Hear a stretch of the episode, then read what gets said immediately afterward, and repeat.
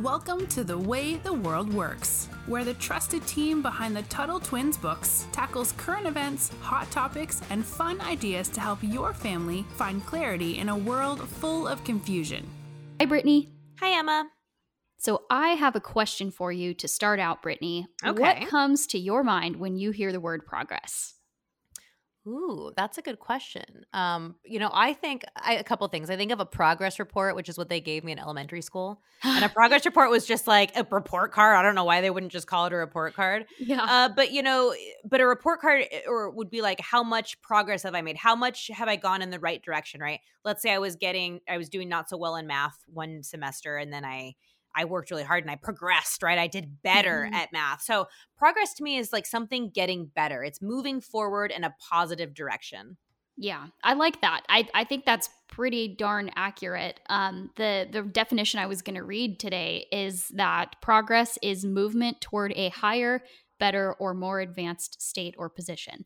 So that's pretty much right in line with what you were just saying. Nice. But it's interesting because typically when you hear the word progress today, it's in the context of progressive, which the word progressive and progressivism and progressive politicians are are not really in line with what actually causes progress. So why do we hear that word thrown around all the time by these people who don't believe in progress and who whose policies actually make it harder for us to achieve that better higher quality of life. So a lot of that comes from the progressive movement that started in the late 1800s and this movement centered around a lot of social and political causes. Um, one of the big ones was union organizing and you know calling for better workplace conditions. A big part of it was women's suffrage, which obviously is a good thing. We like Yes, women's we suffrage. like We like, being able to vote. Um, but it was interesting because there were all of these social social movements happening at the same time and the progressive cause basically became um, it became like this catch-all term for people who wanted to advance into the next stage of of civilization and they wanted to modernize America and some of it was really great but some of it also was sort of rooted in Marxism so calling calling themselves progressives these organizers it was actually a very clever marketing act on their part because who doesn't like progress, right? Who wants to be the, the people that are saying, no, I don't like those progressives? Because whoever's whoever's opposing the progress is gonna sound like some boring, crusty old person who's we like, hate, yeah, we hate we- anything. We want to stay in the past. And yeah, we hate progress. And we've even talked about the the candlestick makers union and like Yes. people, the Luddites who don't want things to move along. So it's a it's a very smart way to brand a movement. But in reality, like I mentioned, this idea of progress and this progressive movement had a lot of roots in Marxism, which was very popular at the time over in Europe. And there were all of these Marxist movements going on, especially in Russia. And one of the bigger instances was of this this sort of Marxist stuff going on within the progressive movement was that the organizer, organizers encouraged factory workers and low wage employees to see their bosses and to see property owners in general as their enemy. And that was pulled from Marx's theory, Karl Marx's theory of class warfare between workers, who are the proletariat, and the owners, who are the bourgeoisie. And he basically said, hey, workers and property owners can't coexist in peace. There must be class warfare. You're always going to be against each other. You can't help each other out. So we might as well just speed it along and, and cause conflict. So today's progressive politicians share a lot of those fundamental beliefs like far left Democrats, Bernie Sanders, AOC, the squad, they all consider themselves progressives. But there's a really big difference between claiming that you believe in progress and actually enacting policies that that lead to progress and that lead to prosperity. So it's an interesting, you know, juxtaposition comparison that we see between like claiming that you want us all to be moving forward and then actually enacting policies that can make that happen. Well, and I think it's really interesting because I nobody wants to be. I think a lot of times progressives likes to see conservatives, like who you know, right of center people, as like Yeah. the enemy of progress, right? And I think that's wrong because they assume that that by their progress means basically using government force to make Right. to to right what they perceive as wrongs, right? To to do whatever it is to progress. So for example, minimum wage, right? They don't think people make enough, so they want to say, "All right, let's use the government to to make progress on you know worker rights which i think ties right back to what you were saying with with marxism emma mm-hmm. so so i think that's one of the biggest problems with progressives is they want all these social social to be and economic advancements to be done through force and as we know that's just it ignores the individual we don't want to be coerced we don't want to be yeah. forced so in reality it's also just not that simple it's been tried many many times and it's failed every single time the uh the soviet union doesn't exist anymore ussr mm-hmm. and it mm-hmm. Part of it is because it wasn't feasible it couldn't work we are seeing venezuela in real time crumble venezuela used to be an extraordinarily wealthy mm-hmm. country and yeah. now it's it's their people are eating pets i mean it's it's devastating because there's no food yeah. and Meanwhile, a couple years ago, like their leader like threw a like multi-million dollar birthday party for himself while people don't have medical mm. supplies and it, it's just it's quite terrible. I mean, you talk about bread lines, these people it's it's worse than anything you can imagine. And Cuba. Cuba used to be another prosperous country. I really like the yeah. show I Love Lucy. I watch it yeah. a lot. And there's one episode that I love. It's in the later seasons where it tells like the story of how Lucy and Ricky met and Americans are coming over to Cuba to visit and the Cubans are so excited and they're getting all their goods ready to sell them because that was a big part of their economy. Mm-hmm. And and you know that you don't see that anymore. There isn't a free market economy in Cuba anymore. And you know, you have China. China's uh Connor and I just talked about China and how how terrifying that has been. So yeah. we're seeing that none of these none of these places that use force works, right? They're all crumbling. I mean, China is not crumbling, but it's even more terrifying than that, right? We're seeing grave abuses towards the people. So that's almost scarier to me because yeah. yeah. Because, so yeah, it's it never ends well. No, not at all. And when you have the government trying to control the economy, our money is a huge expression of our freedom as well. So when you give the government control of your money to say, "Hey, why don't you tell me what's what's the best way to use this money or my property or my talents or whatever it may be?"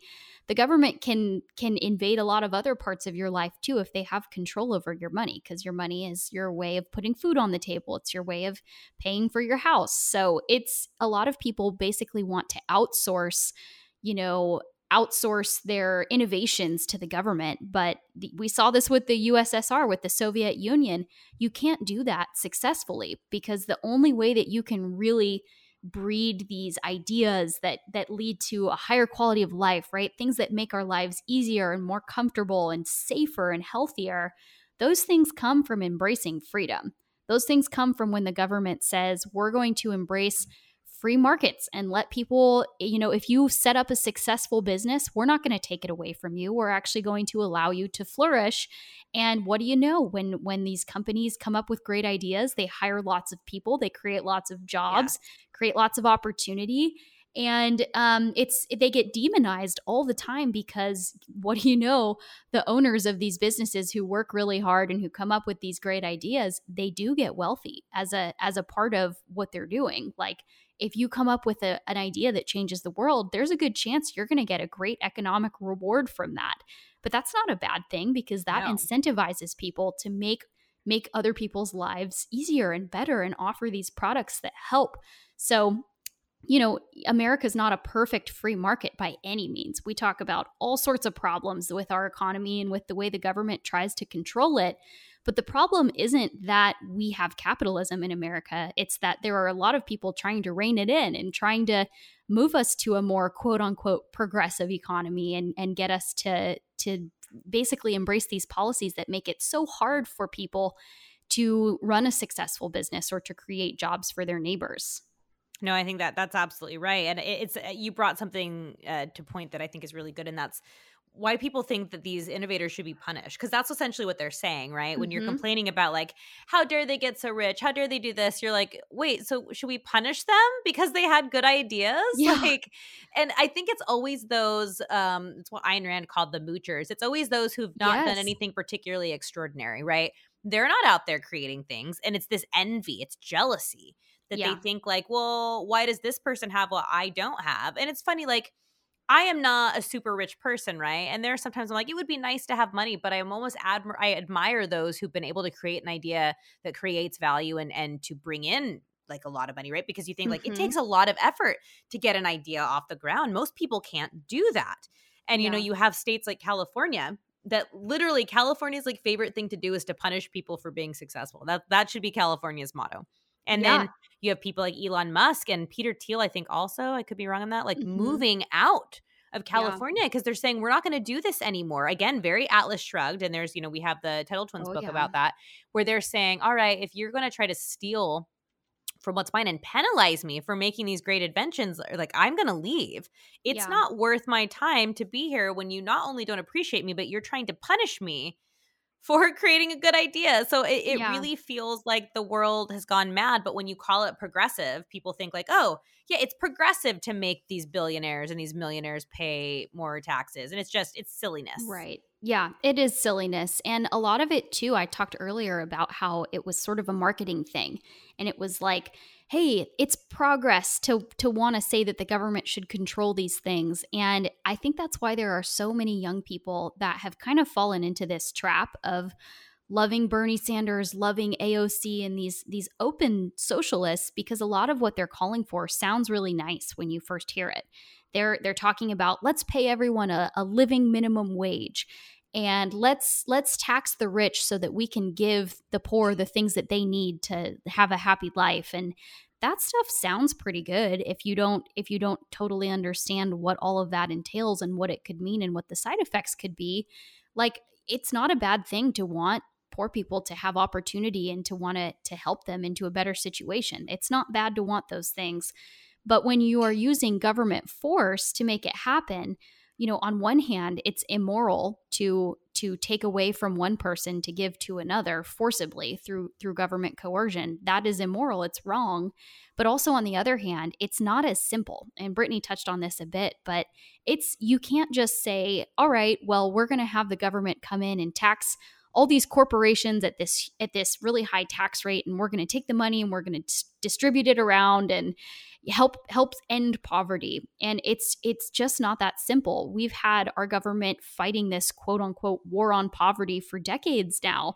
Um, i forget which president it was that that actually said i'm declaring war on poverty. Brittany do you remember off off chance? No. It I'm trying to think.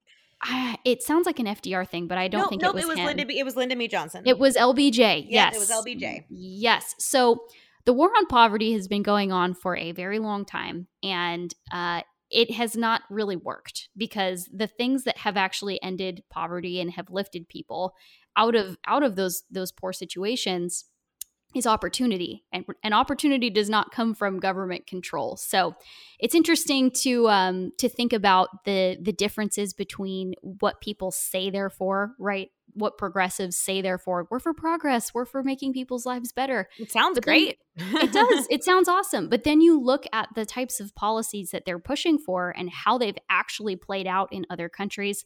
Like brittany said soviet union cuba china venezuela there are actual tragedies that that happen as a result. So it's not just that we're we're thinking about oh this is just a silly way to go about things. It's actually really dangerous and quality of life in in places that embrace these quote unquote progressive policies is very low and it's it's often actually dangerous physically for people's health.